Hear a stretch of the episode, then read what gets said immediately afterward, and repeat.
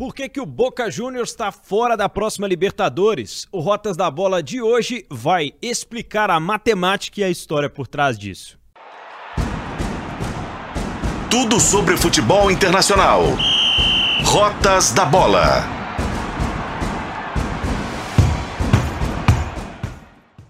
Bem-vindo, bem-vinda! Tá começando mais um Rotas da Bola, o podcast de futebol internacional de O Tempo. Entra em mais uma temporada. Hoje a gente vai falar sobre o Boca Juniors, que neste 2024 está fora da Libertadores, algo que raramente acontece com uma camisa tão pesada e uma das mais vezes campeãs da nossa maior competição continental. Eu sou o Pedro Abílio e comigo Fred J, editor do Tempo Esportes.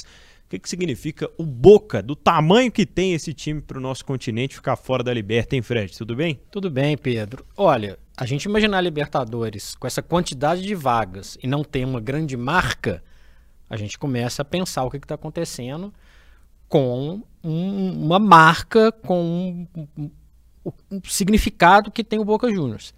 A gente nunca imagina uma Libertadores sem o Boca Juniors nesse cenário. Quando tinha 16 times, quando tinha só o campeão, beleza. Esse cenário, ele traça um desenho, acho que isso a gente vai analisar aqui, que pode estar tendo um desenho, um mapa diferente, porque se um gigante corre risco nesse nível, alguma coisa está acontecendo. Hoje a gente tem também o convidado Fernando Martins e Miguel, que é repórter aqui de O Tempo e assíduo acompanhante né, do futebol argentino. Feliz com o título mundial, mas quem diria, um ano depois temos uma Libertadores sem o Boca Juniors. Tudo bem, Fernando? Bem-vindo. Tudo bem, Pedro, Fred, obrigado pelo convite tentar explicar aí, né, esse gigante fora dessa competição inchada que é a Libertadores. Isso mostra vários fatores, né, mas o principal deles, na minha visão, é o, as lambanças feitas pelo, pela diretoria do clube. Diretoria do Boca Juniors que tem sido bastante questionada em relação à sua torcida, né, para algumas decisões e olha que tem ou teve, né, nesse último ciclo, um dos mais identificados jogadores com a história do clube, o Juan Román Riquelme, como dirigente. Mas vamos começar do começo, né, falando um pouco sobre como foi o 2023 do Boca Juniors e principalmente explicando como o Boca fez para chegar nesse feito. Hoje é muito difícil, né? A gente vai explicar ao longo do episódio também sobre como as vagas são distribuídas na Argentina, como a gente sabe aqui no Brasil também. Fred já citou, são muitas vagas, né, dos dois países para a Libertadores em si, mas o Boca ele começa o ano já com algumas incertezas em relação a como jogaria, só que nem tão grandes a ponto de se imaginar que no mês de março o time já estava demitindo o treinador. Né?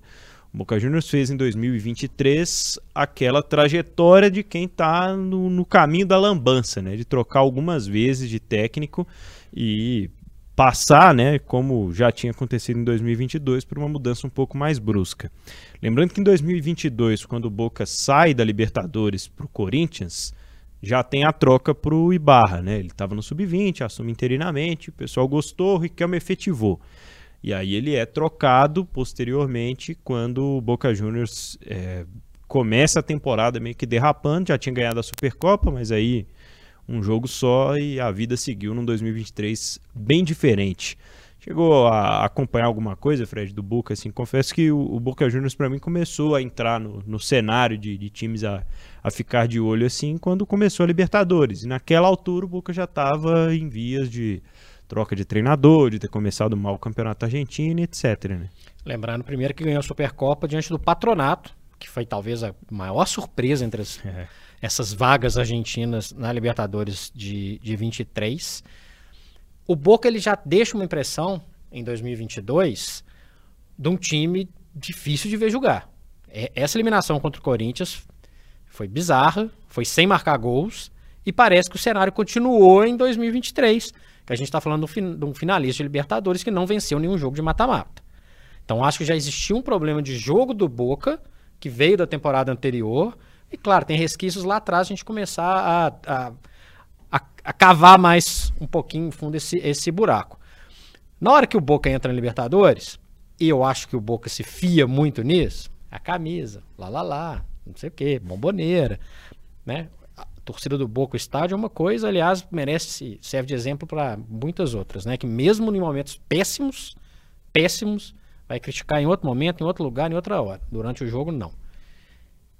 E para mim, é um, o 2023 é uma sequência do 2022 de um time que não encaixava, de um time que ia muito na mística. A mística funciona algumas vezes. Algumas vezes. Lembrando que até quando tinha mística e time, o Boca perdeu uma Libertadores para o Caldas. Agora, com mística e sem time e com contratações equivocadas, o que a gente viu foi isso. Muito legal falar do Sérgio Romero. Ótimo, grande pegador de pênaltis mas você tem você tá no Boca Juniors e é isso que você tem para oferecer? Você tem um grande pegador de pênaltis? É isso? Pode ser campeão sim? Pode. Pode. Fecha a casinha, põe o, um ônibus lá na área e tá tudo lindo. Mas é muito pouco. É muito pouco. Todo, nós três aqui, todo mundo que viu a final da Libertadores sabia que tinha um favorito, né, não, Fernando? Sem dúvida.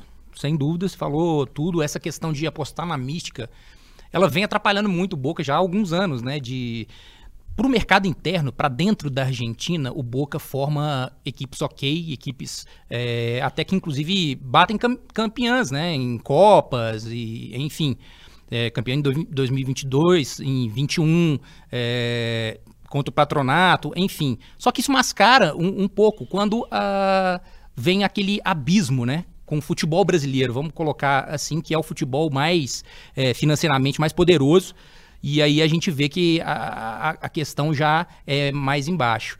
A gente vê um, um Boca apostando muito em medalhões, né, que já não são mais aquilo tudo, a gente vê um Marcos Rojo que volta, né, do, do United, né, Pedro? É, com aquela aposta de. Inclusive chegou até a ser campeão também pelo Boca, campeão nacional pelo Boca. Mas se a gente vê nas partidas que Marcos Rojo é um jogador que aqui no Brasil ele é reserva nos principais times de ponta. E no Boca é titular absoluto. E há quem diga, diga que o Boca poderia ter ido tido melhor sorte com ele em campo, na minha opinião, contra o Fluminense, ele não ia não ia nem aparecer, porque tá realmente suspenso, né, é, tá, levou o cartão vermelho contra, contra o Palmeiras. Infantilmente. Infantilmente. Era então, assim, exatamente. Aí a gente vê é, que é, o Boca muito, muito. Ele se, se auto-sabotou na, na temporada também pega o dinheiro que você tem para contratação, para contratações e coloca e aposta num jogador também que já está vindo em baixa, que por mais que seja um Cavani, que é um jogador uma estrela do futebol mundial, a gente já vinha acompanhando que ele já estava na derrocada. Beleza, traz o Cavani. Agora, quem é que vai municiar o Cavani? Quem é que, qual o estilo de jogo para beneficiar esse jogador? Um jogador que é, é estrela e meteu só três gols. Na Libertadores fez um gol, né? É, Ainda também tem Benedetto também, uma crença no Benedetto que já, né, tanto é que já deixou, foi para o banco ao, na reta final aí da, da temporada. Pode ser que, que, que, que continue, mas enfim, é, o, o, Boca ele se auto-sabota e aposta muito nessa questão da, da mística. Coisa que a gente já está vendo que no futebol isso já não, não, conta, não conta tanto, né? Por mais que é, a gente fale também dessas, desses problemas do Boca, chegou numa, numa final de Libertadores. Poderia ter sido o pior campeão da história, sem marcar um gol em fase de mata-mata, que seria é, incrível é, se o Boca tivesse ganhado do Fluminense ou tentado aí, né, é, levado para os pênaltis e ganhar nos pênaltis, seria sem uma vitória em campo. Enfim, aliado a tudo isso, eu cito também os problemas políticos que o Boca na última década vem enfrentando os políticos dentro do clube e no país Argentina e também os problemas financeiros dentro do clube e no país Argentina. Eu me arrisco a dizer que o Boca Juniors só um time com o perfil das classificações que o Boca teve, né, nos pênaltis e tal, conquista um título, só poderia ter sido Boca, né? A mística e a camisa empurrando até o final, porque confesso que a própria chegada do Boca final foi uma coisa meio inexplicável. Boca campeão argentino de 2022, ele se dissolveu ao longo da própria temporada 2022 e sobreviveu ali numa reta final. E depois em 2023 teve muitos problemas, como o Fred falou, sobre o jogo. Como é que você vê, Fernando, a influência da troca de treinadores ou das trocas de treinadores? O Boca tem tido uma dificuldade que desde o Esqueloto, né? O Boca não tem assim um treinador que cria mais identidade, que consegue permanecer por uma ou duas temporadas inteiras na queda de desempenho, porque a sensação que dá é que muda o treinador, muda um pouquinho ali a filosofia, Mas o jogo continua difícil de assistir. Continua aquele jogo modorrento, feio, né? Que você pode, você fala, poxa, vai jogar 10 horas aqui e não vai ter nenhuma jogada plástica, ou vai de bola aérea, ou passa é, numa bola, bola parada. Isso já vinha com o russo, Miguel Angel Russo, que era é, totalmente. Um, foi uma ruptura, né? Esqueloto para russo e depois Almiron. O Almiron ainda conseguiu dar um, um, uma, uma, um equilíbrio entre a defesa e o ataque, mas a gente via que falta peças, né? O Boca lançou muitos jovens que, e a pressão também nesses jovens também, né? Colocava, uh, colocou muito menino em campo, principalmente no meio campo ali, e a gente via pouca, pouca força, pouca chegada. E aí cai naquilo que eu falei, né? De você traz um, uma estrela do futebol mundial, um Cavani, quem que você vai colocar do lado? Você vai colocar uma meninada, uma meninada do lado, e aí fica, fica difícil. A gente viu isso na prática, um ataque realmente é, inoperante, porque, por que não dizer, né? A gente pode citar algumas é, pontualidades aí de, de, de, meninos que saíram da base, que revelaram que era da seleção argentina, de, de base, mas ao mesmo tempo, coletivamente, o Boca vem deixando a desejar há muito tempo. Há muito tempo. Tanto é que na final da, da, da Libertadores a gente vê o. A gente está até brincando aqui, né? Antes, Luiz Advíncula ser o, o, o, melhor jogador do Boca, né? o jogador mais efetivo do Boca numa final de Libertadores. Isso mostra muito que coletivamente o Boca já vem de, a, deixando a desejar há três anos. Apesar do que no mercado interno vem conquistando as, as taças, mas quando você vê fora uma Libertadores aí, quando o nível sobe, a gente vê que isso grita, né? Grita em campo a, a falta de coletividade e essa ruptura de, de filosofia. Esqueloto, Russo, Almiron, isso aí ela, ela, a gente vê nitidamente em campo como o Boca ele não sabe para onde ir. Se a gente for fazer um recorte em Libertadores, em 2021 o Boca é eliminado no Mineirão, no jogo do. Né, que, Os pênaltis, do bebedouro, né? do bebê, o jogo que voou o bebedouro. É, já era um time limitado. Nós estamos falando em 2021. Limitado para os padrões sul-americanos. Era, na minha opinião, era melhor do que esse. Concordo. Tinha algumas é. peças é. melhores. Mas ainda era um time que. Né, e é, foi eliminado nos pênaltis pelo Atlético sem fazer gol. Nas oitavas de final, né?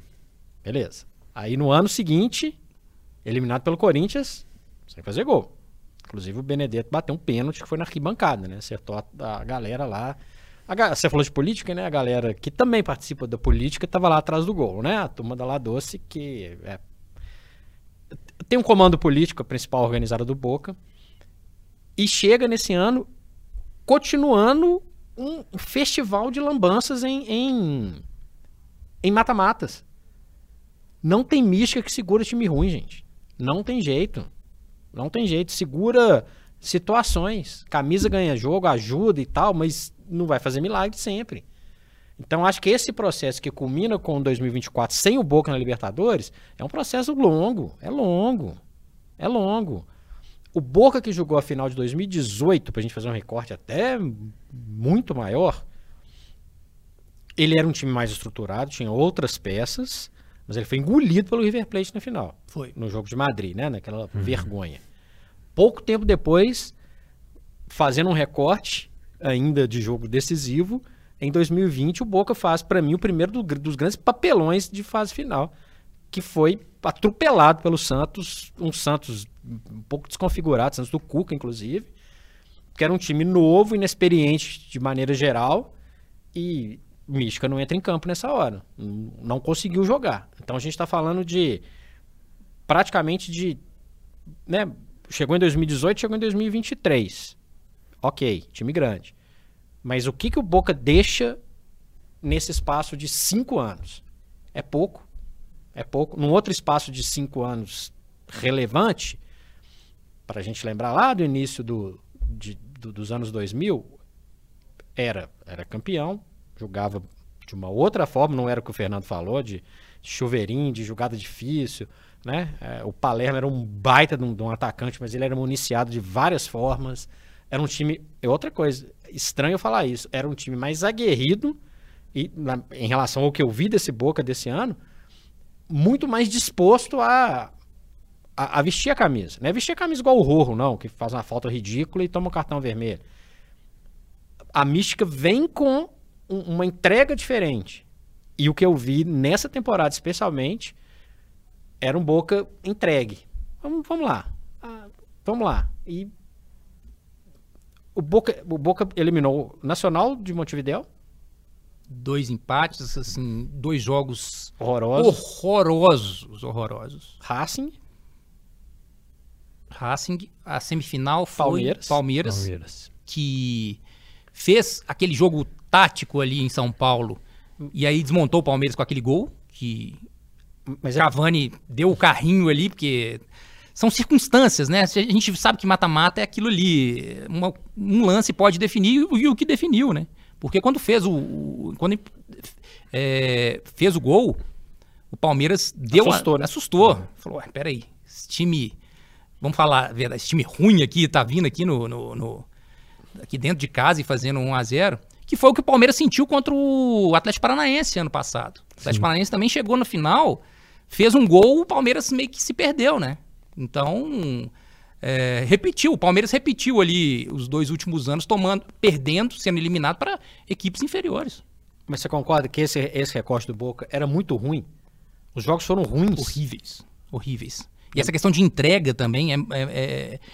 parecia que o Boca ele falou: Olha, nem tô acreditando que eu tô aqui na final, mas tô.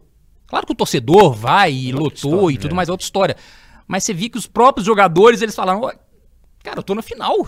Eu não esperava, eu tava empatando ali com o Nacional a duras penas, consegui classificar e vai, e vai. Ao contrário do Fluminense, que a gente viu uma aura absurda, um jogo absurdo contra o Internacional lá no Sul, que para mim ali, né, já colocou o Fluminense como franco favorito. Não só o futebol, né, mostrado pelo Fluminense ao longo da, da, da Libertadores, mas a, é, é, a, diferença era muito grande em termos de aura, em termos de entrega, em termos de, de mobilização. Isso foi, foi nítido. E... O Boca, pelo menos, era, tinha um time, times ruins, mas tinha essa entrega. Brigava, lutava de uma outra forma, igual dessa que a gente viu um Boca mais frio, né? É, eu acho que nunca faltou tanto ideias a um Boca Juniors na, na história de uma decisão de Libertadores, né? Foi um time pobre, foi um time que ao longo do mata-mata mostrou essa pobreza no, na dificuldade enorme em marcar gol. E o Fluminense, pelo contrário, ele tinha várias formas de fazer com que isso acontecesse, né? Tinha várias peças, tinha vários é, modos diferentes, várias movimentações diferentes para atacar, o que a gente não conseguiu ver realmente no Boca Juniors, por uma exceção, né? Por um jogo excepcional que fez em São Paulo, conseguiu chegar nessa decisão. Além dessa final, o Boca cai para o Estudiantes na semi da Copa e tem também a, a classificação geral na liga profissional que provoca essa ausência né, na, na, Libertadores de 2024. 60 jogos, 25 vitórias, 17 empates, 18 derrotas, 75 gols marcados, 55 gols sofridos. Foi 2023 do Boca, que teve o Merentiel, né, uruguai como artilheiro aí com 18 gols em 50 partidas. E a partir de julho teve todas as suas fichas apostadas num Cavani que já está no, no declínio da carreira e principalmente fez 16 jogos, fez 3 gols, Fernando citou, fez um gol na Libertadores, praticamente veio para disputar esse mata-mata e o, o, insucesso ele foi gigante. O Boca mais empatou e perdeu do que ganhou. E se a gente for. só para só pra a gente ter uma ideia. Dizem que a última impressão é que fica, né? Se a gente pegar o VT do, do jogo contra o Fluminense, o Cavani, é, quando ele saiu de campo, o time melhorou, né? É, culpa do jogador? Na minha visão, não.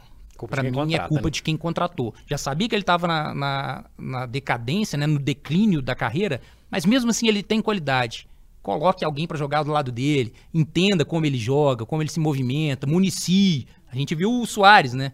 sem comparação um com o outro, mas é um outro também que está em final de carreira. Mas a gente viu um Grêmio aguerrido jogando pelo, pelo Soares, né? Coisa que não aconteceu com o Boca Juniors. É, e acho que a gente vai concordar aqui que a mobilidade do, do Soares para o Cavani sempre foi uma coisa complementar, né?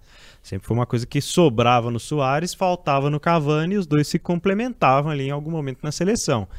Mas o Soares, diferente do Cavani, vem buscar o jogo, aparece nas pontas. O Cavani não, aquele jogador ali da área que precisa ser encontrado ou municiado, como vocês falaram. Para a gente contextualizar essa ausência do Boca Juniors na Libertadores de 2024, precisamos explicar que na Argentina hoje são naturalmente distribuídas seis vagas para a competição essas vagas elas estão, na maioria, é, jogadas dentro da liga profissional, que hoje é disputado num formato bem peculiar, né, bem diferente. O campeonato argentino chegou a ter vários formatos distintos durante os últimos anos, hoje com uma liga que depois passa a ser uma divisão em dois grupos e aí tem o mata-mata, então há uma, uma divisão bem complexa em relação às vagas. Mas basicamente pegou a tabela final ali, viu que o Boca Juniors não tinha a, a classificação possível para estar tá entre os cinco primeiros, não pega nem a pré-Libertadores, que é o caso do quinto colocado né, no, na tabela geral da Liga Profissional. E pior ainda, né? Ver o, o, River Plate se classificar com tranquilidade, como o campeão da primeira parte né, do, do campeonato, enfim. Das 65, né? Esse ano 2024 é a Libertadores número 65. O Boca participou 32 vezes. A última vez que ficou fora foi no ano de 2017 e é quem mais frequentou a final, né? Com seis títulos e seis vices, 12 vezes a decisão da Libertadores é muito grande, né? Representa muito uma Libertadores sem o Boca Juniors, ainda mais nesse formato, como o Fred já falou por aqui. É, voltando à história da decisão, Fred, você acha que foi o pior Boca? A gente está falando de 12 finais. Foi o pior Boca Juniors de uma final de Libertadores, esse contra o Fluminense? Foi. Foi. É pior do que o de 18, que perdeu.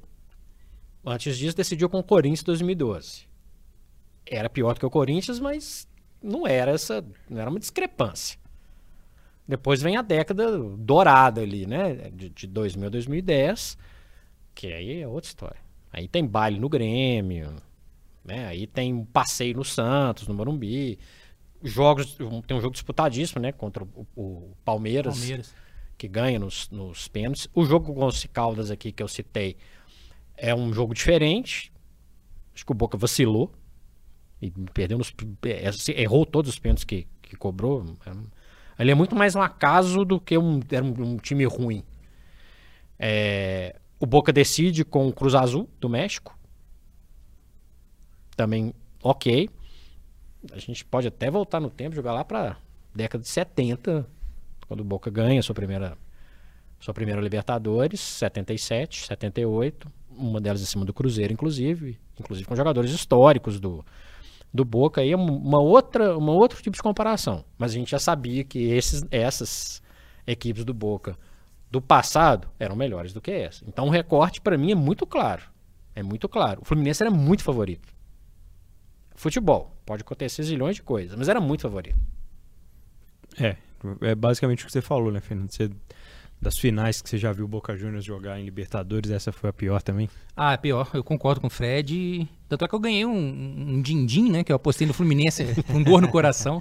Mas é porque realmente o favoritismo era muito grande, né? Não só por jogar também no, no Maracanã, mas a gente vê é, a, a mobilização, a aura do, do time, né? O Boca em nenhum momento, na minha opinião, poderia, eh, poderia vir aqui e surpreender, mesmo se fizesse um, um duelo tático, como fez contra o Palmeiras, é, tem pouca, te, teve pouca a dar, né? O, mostrou muito pouco.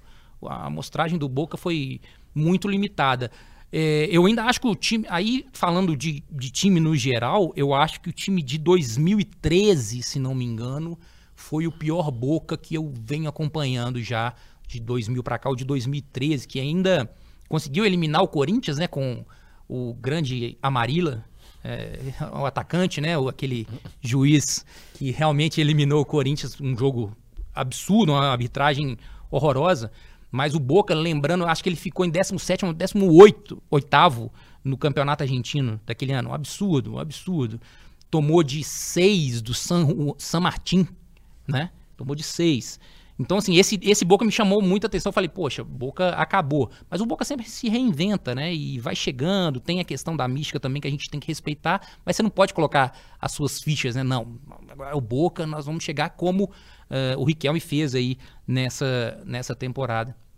Agora, essa, é, o time dessa final mesmo, repetir, repetindo, né, com o Luiz Advíncula sendo um jogador mais, mais incisivo aí do Boca, já mostra o que o nível, né, do, do, do time, né? Eu, eu, acho que o disparate é tão grande, assim, pra gente situar quem tá nos ouvindo, quem tá vendo a gente.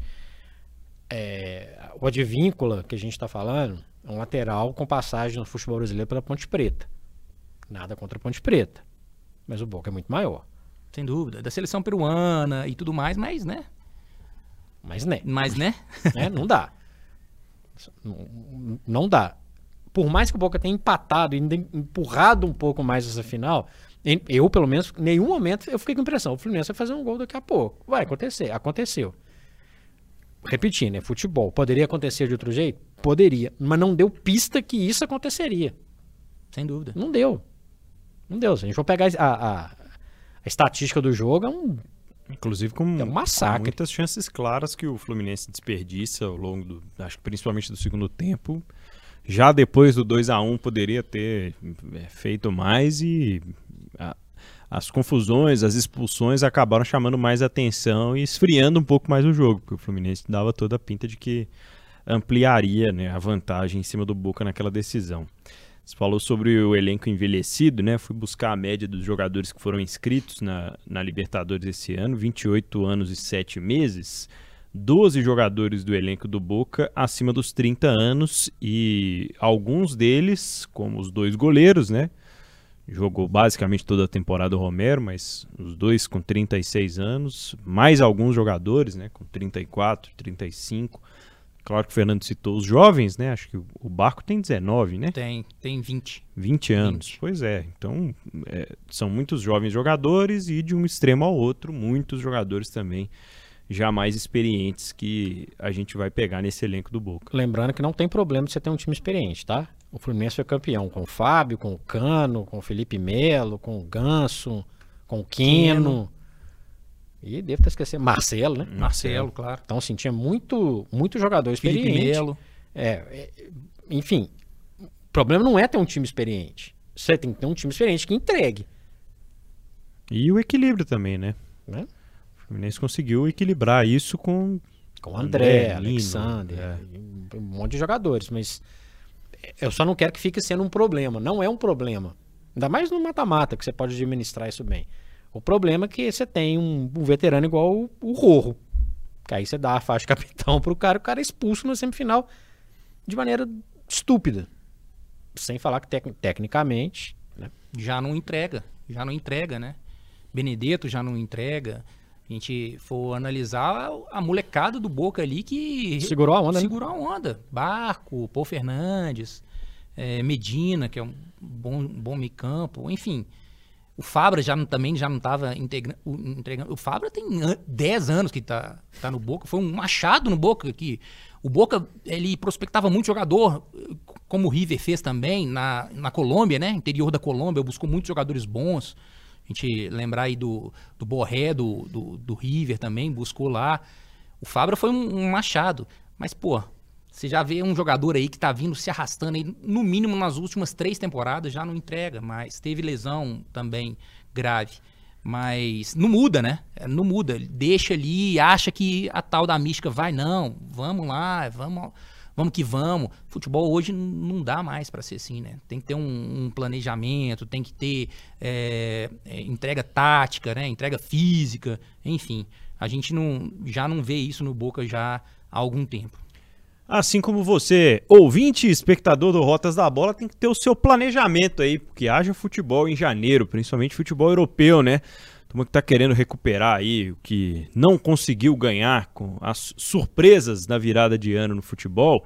Você já sabe, a KTO.com é o melhor e maior site para você palpitar e se divertir com o futebol e também com os outros muitos esportes.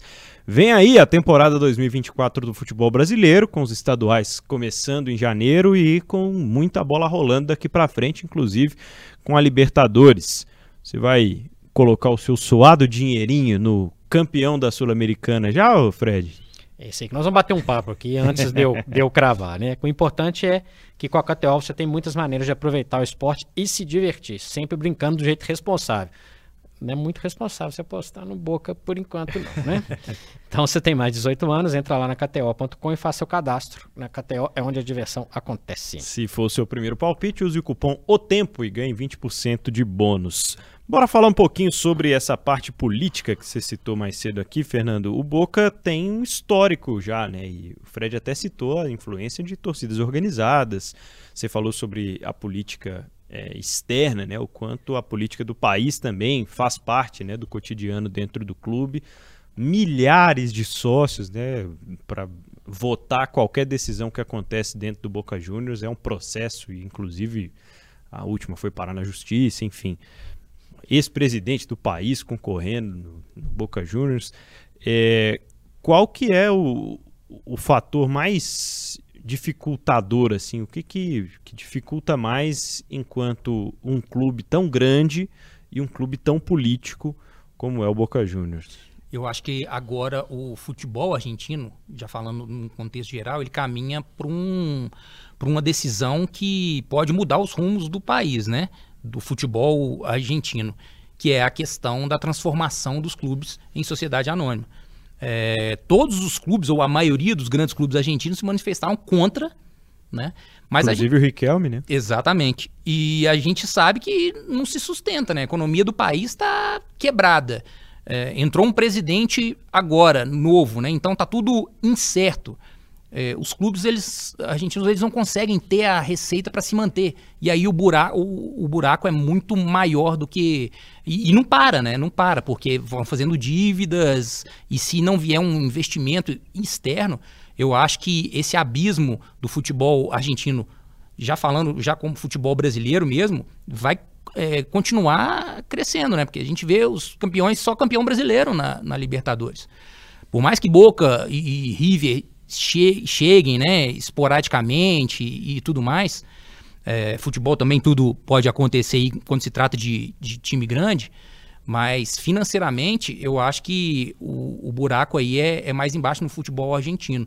E a política passa muito por isso, né? Principalmente no Boca, se não se alinharem aí as, as presidências aí dos principais clubes do, da Argentina, juntamente com o governo, em transformar, na minha opinião, eu acho que é a, é a única saída para o futebol argentino, ter esse investimento externo, é, eu acho que não, não há solução, viu, Pedro? É, vão se arrastar por mais anos, pode conquistar um título importante ou outro, mas a gente não vai ver. O, o futebol argentino está um, um, passo atrás do futebol brasileiro nessa questão. Como é que gente, você vê? Só uma coisa, a gente tem que imaginar que o, o mundialzão de clubes da FIFA o primeiro possivelmente não vai ter nenhum time argentino. É, verdade. Só pra Os gente ter uma ideia do campeões, cenário, né? né? É o último campeão do mundo, seleção, mas os clubes têm enfrentado esse problema que é o que o Fernando explicou, né? É o problema financeiro do país que reflete diretamente no seu futebol. Acho que vai ser realmente muito difícil, né? Todos os times de uma primeira divisão argentina, por exemplo, atraírem investimentos externos e internamente a gente já imagina uma dificuldade. É claro que acho que uma situação que pode mudar com uma virada de chave economicamente falando, mas isso é, é muito incerto nesse momento a gente prever algo nesse sentido. Como é que você definiria hoje financeiramente o Boca Juniors, Fernando? É um clube que ele tem, ele recebe, ele tem, tem sócios, né? E é um clube ele é muito visado na parte turística, né? Quando você vai para a Argentina ali, todo mundo faz o tour no Boca, inclusive o Boca e River, né? Eles se assemelham muito nessa questão de, de receber dinheiro de fora por conta do turismo. Tem os patrocinadores, patrocinador importante, o, o, o Boca renovou com a Qatar Airways, né? Que é um valor muito significativo, é o que mantém o clube só que o gasto, né? Saber gastar. O Boca, infelizmente, já há alguns anos, ele dá muito dinheiro para determinado jogador e desequilibra o elenco. Não desequilibra em termos de relação, de relacionamento, mas desequilibra em, olha, vou trazer, voltando, né? Ao Cavani. Vamos botar milhões ali na mão do Cavani para trazer uma estrela. Isso mexe, obviamente, com o marketing e ganha em outras receitas. Mas para reforçar o elenco, o elenco fica desequilibrado, né? Falta grana para trazer um camisa 10 para municiar, por exemplo. Isso a gente viu aí que faltou. Então eu acho que o Boca precisa desse equilíbrio, de saber dividir essa grana não é um clube, longe de ser um clube, um clube quebrado, como outros que estão disputando a primeira divisão argentina, mas é um clube que gasta mal. Gasta mal e. Mas também não nada de braçada também em termos financeiros, né? Precisa aí de, de, de incentivo, de patrocínio e também do, do turismo. Quer dizer. Tem paixão. Tem torcida. E eu acho que isso vale para é, para muitos clubes da Argentina River Plate, daqui a pouco a gente fala um pouquinho do cenário do futebol na Argentina, a gente vê um estádio reformado lotado o tempo inteiro. A gente vê clubes menores lotam estádios. A Argentina tem na mão, e o Boca tem na mão, um material que nem todo mundo tem. Que é esse material da é essa essa paixão, paixão do futebol, né? É, essa é, essa comercialização do Boca, ela é muito proveitosa para o Boca, muito. Por mais que você fale que ah, o River usa disso também, o Boca para o mundo e até para a América do Sul, ele tem um, um, um, peso diferente. E aí a gente vai voltar no Maradona, vai voltar em outras situações que carregaram essa, essa imagem. Agora, tem que aprender a aproveitar. Tem que aprender a, aprender a entender esse capital. Porque o capital é muito bonitinho na arquibancada. Você tem que fazer alguma coisa para essa turma também. Bomboneira não é um estádio gigante, é um estádio histórico, vai estar lotado, mas ele não é um estádio para 100 mil pessoas. Então você tem, que você tem que entender como que é a dinâmica disso também. E é um, não é um estádio novo. Aliás, é um estádio que precisa. Isso é nítido, né? De. É bem velho, inclusive. Precisa de uma reforma urgente, inclusive. Reforma. Sou contra descaracterizar. Mas tem que, tem que repensar numa forma hoje equilibrando a paixão e o que, que vai levar para frente o, o, o, clube financeiramente. E quando o Fernando fala de política, né? Então, beleza.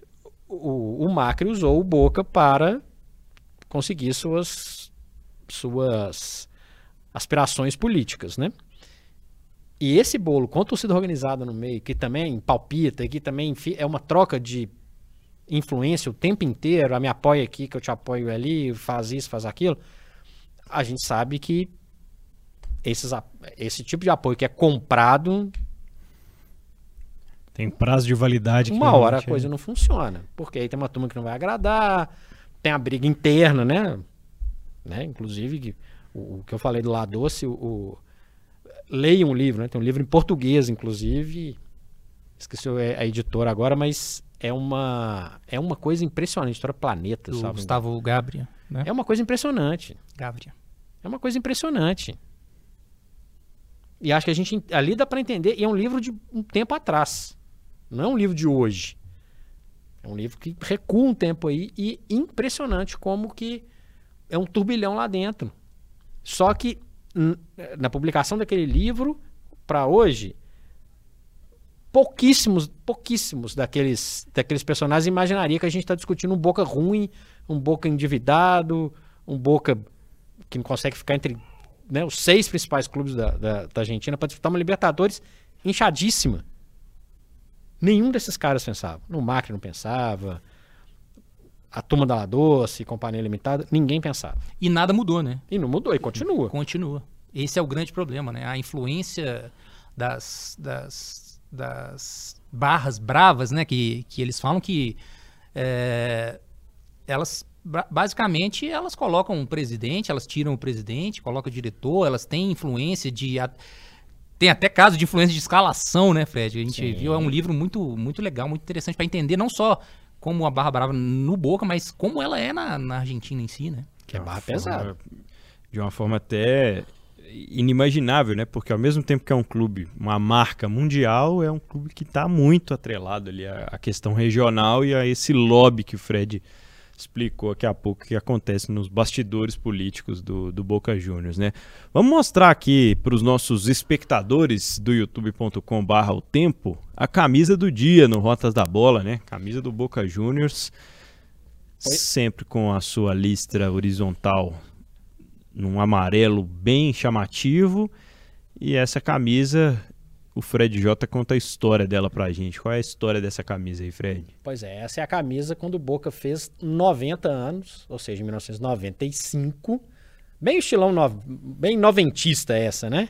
Total. Com essa marca d'água, com as iniciais do, do clube, né? Um desenho um pouco diferente do que a gente está acostumado hoje, mas ela é marcante e o Fernando deu a deixa para falar. Ah, vão gastar dinheiro em alguém que nem sempre vai render? Quem não rendeu com essa camisa aqui foi Diego Armando Maradona. Numa das suas voltas ao Boca, nem sombra do que ele foi um dia, completamente fora de forma. Tá, não precisa falar com essa ênfase, não, tá? Tudo bem, não foi bem. emocionalmente, emocionalmente passado. Descompensado, né? É, né? É, é uma camisa eu confesso que tem camisas do Boca que são mais bonitas, né? Do que esse modelo específico. Mas é um modelo marcante e acho que, que combina com o que o Fernando falou. Porque tem vários, né? O Canidia vestiu essa camisa também. Esse modelo também é outro que arrastou. Assim como outros foram arrastando ao longo dos anos. O, o Cavani é o atual melhor, melhor, entre aspas, né? Exemplo, mas o exemplo que mostra o que eu falo do comercialização do Boca. O Boca, é o Boca. Então traz o Maradona. Cara, mas o Maradona não joga tem cinco anos. Não, mas ele vai jogar. Jogou pouquíssimos jogos, inclusive, uma passagem pífia. Ele volta um pouco depois. pouquinho depois dessa passagem, ele ainda volta. Foi 96, né? Ele volta em 97. 97. Aí, se 95 tava ruim, 97 tava pior. E aí o Boca insiste de novo. E eu acho que ele, inclusive, é, também, essa camisa também representa um marco, porque o Boca dos anos 90 é, é ruim. O Boca é ruim, o Boca não compete. Ele vai competir no início dos anos 2000. Parece que alguém ligou uma chavezinha ali, aí era o Bianchi, era, aí tinha uma outra galera que, peraí, vamos começar a mexer aqui, que parece que trazer estrela decadente não vai funcionar. É até o time do Riquelme, do Esqueloto e, e por aí vai. Abondanzieri, Córdoba, aí você pode se divertir. Isso traz boas lembranças, né? Aí a gente vai se lembrar, né, que antes do, do Cavani a grande estrela era o Tevez, que se pudesse o Boca estaria escalando o Tevez até hoje, mas o Tevez precisou falar, não, não me escalem, não, não posso mais, não aguento mais. Que é outro que voltou na baixa, conseguiu ainda um, um título, um título nacional, mas que, né, é o que eu falo, no mercado interno, eh, sobressai, né? Eu acho que também nessa mística, os times menores da Argentina, eles se deixam ser engolidos pelo Boca, mas quando vê o, o realmente o, o, que o Tevez fez também na, na, sua última temporada também, já ele mesmo reconheceu, né, também que, olha, já não já não tô entregando mais mais nada. Ele como torcedor também do time, ele falou: "Não, não, posso fazer isso com o Boca". Né? Ô Fernando, como é que você imagina essa camisa na Sul-Americana 2024? Boca entra como favorito? Favorito não, mas a gente já viu que o Boca pode ressurgir aí dentro das competições, seja com futebol bonito ou seja com futebol arrastado. E a gente tá, também está falando de uma competição de um nível mais baixo do que a Libertadores.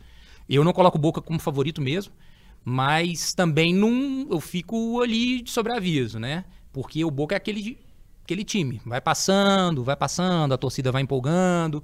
Mas muito passa também do planejamento, né? O que, que o, Boca vai querer para essa temporada. Aí eu prefiro aguardar um pouco as movimentações no mercado que o Boca vai ter para ver se vai perder jogadores importantes e se vai trazer jogadores que não estejam, pelo amor de Deus, não tragam jogadores que já estejam em final de, de carreira, né? Tragam pelo menos jogadores úteis que estão aí em atividade, fazendo gols ou defendendo bem aí. Quem sabe Agora, favorito não, Pedro. Favorito tem, tem clubes mais fortes aí na, nessa Sul-Americana. Lembrando que o título da Sul-Americana recolocaria o Boca na Libertadores, independentemente do campeonato Argentina e talvez, e além da taça, né? Que ele já ganhou duas vezes, né? E que É valoriza. o bicampeão, né? e que valoriza, ao contrário de muita gente, a Sul-Americana tem que ser valorizada. É, é importante pro Boca, é importante pro prestígio do Boca, mas tem algumas camisas pesadas que podem. Né? O Olímpia, por exemplo, vai jogar a, a Sul-Americana. Ah, é um supra-sumo? Não é mesmo. Mas eliminou o Flamengo na última Libertadores, por exemplo, e chegou a dar um certo trabalho pro Fluminense Tem o Inter. que se, se reformular bem o Inter, em algum momento encontra com o Boca, pode ser um problema. O Inter ficou no quase, né, nessa Libertadores. É. Né? Perdeu pro campeão. E- Semifinalista. E, É dif- ganhando o jogo no, no, no Rio de Janeiro, né? Então, E difícil tirar o Fortaleza desse bolo também, né? Chega numa final e começa a se acostumar com a ideia, né? Um Fortaleza e Boca em condições normais, pensando na bola, o Fortaleza hoje é melhor. sem dúvida. Sem dúvida. Né? O Atlético Paranaense Outro. Outro melhor. também. é melhor. Então, assim, essa é uma triste realidade do Boca. Triste realidade. Não há, a minha opinião, não acho que vai mudar tanto de uma temporada para outra, mas que pelo menos faça o que não fez. Pelo menos um pouco de. Dá um. Como a galera gosta de dá um sanguinho, né? É. Dá uma. Veste a camisa. Não pode ser um time tão passivo. Pode até ganhar jogando mal, mas não pode ser tão passivo. A gente já está chegando nos acréscimos aqui do nosso Rotas da Bola, neste episódio falando sobre o Boca Juniors e a ausência do Boca na Libertadores. Eu queria terminar o nosso episódio com uma reflexão aqui sobre algo que o Fred falou ao longo da nossa discussão, que é em relação ao futebol argentino ter, ou não ter, melhor dizendo, um representante num possível Mundial de Clubes que vai reunir, né? Os últimos campeões de Libertadores. Isso era imagi- inimaginável até um tempo atrás. E a gente tem visto a Libertadores se tornar né, um reduto ali de times brasileiros na sua reta final e principalmente entre os últimos campeões ou entre os últimos finalistas, com exceção, claro, a esse Boca finalista de 2023. Vamos falar um pouco sobre esse abismo né, que se tornou o futebol brasileiro em relação à América do Sul como um todo e principalmente em relação ao seu rival histórico de clubes, bom lembrar, no, no, no continente, principalmente na Libertadores. Se na seleção tá tudo maravilhoso, né, pra, É. pra Argentina, nos clubes, a gente vê realmente esse abismo do futebol brasileiro dominando aí no- nos últimos anos. Mas, Pedro, eu não coloco o futebol argentino como figurante na- nas próximas competições, principalmente na, na Libertadores, pelo fato de existir um River Plate, né? River Plate, a gente vê que é um time, é um clube que ultimamente vem dando um banho de em termos de gestão ao seu no seu rival, Boca Juniors. É, é, é um, é um clube que manteve um treinador durante anos e anos, né? E colheu frutos por isso. E vem colhendo frutos também porque prospecta muito bem jogadores aí no, no- na América do Sul. Então, a gente viu nessa Libertadores aí que foi eliminado pelo, pelo Internacional, mas que fez jogos duríssimos, né? Então, eu acho que tirando, óbvio, tirando o River Plate, eu acho que, que eh, os, os outros times vão ser eh, figurantes. Mas enquanto tiver um River Plate aí numa Libertadores, não dá pra não dá para falar que o futebol argentino vai ser meramente figurante numa Libertadores, não. Lembrando que o River tomou cinco do Fluminense na última Libertadores. Numa exibição primorosa no Rio de Janeiro. Depois o River ganha do Fluminense na, na Argentina, complica um pouco a vida do, do Fluminense. Mas tem um reflexo também que a gente não pode deixar de falar, né? Tem um abismo econômico entre os dois países de uma forma geral. Ponto. Agora, não dá pra gente falar que o jogador argentino em si é figurante ou está em baixa, que é um, um contrassenso, né? Totalmente, né? Pelo desempenho da seleção e pelo desempenho de jogadores como o próprio Cano, né? Não tá na seleção, mas foi o grande destaque da Libertadores jogando pelo Fluminense.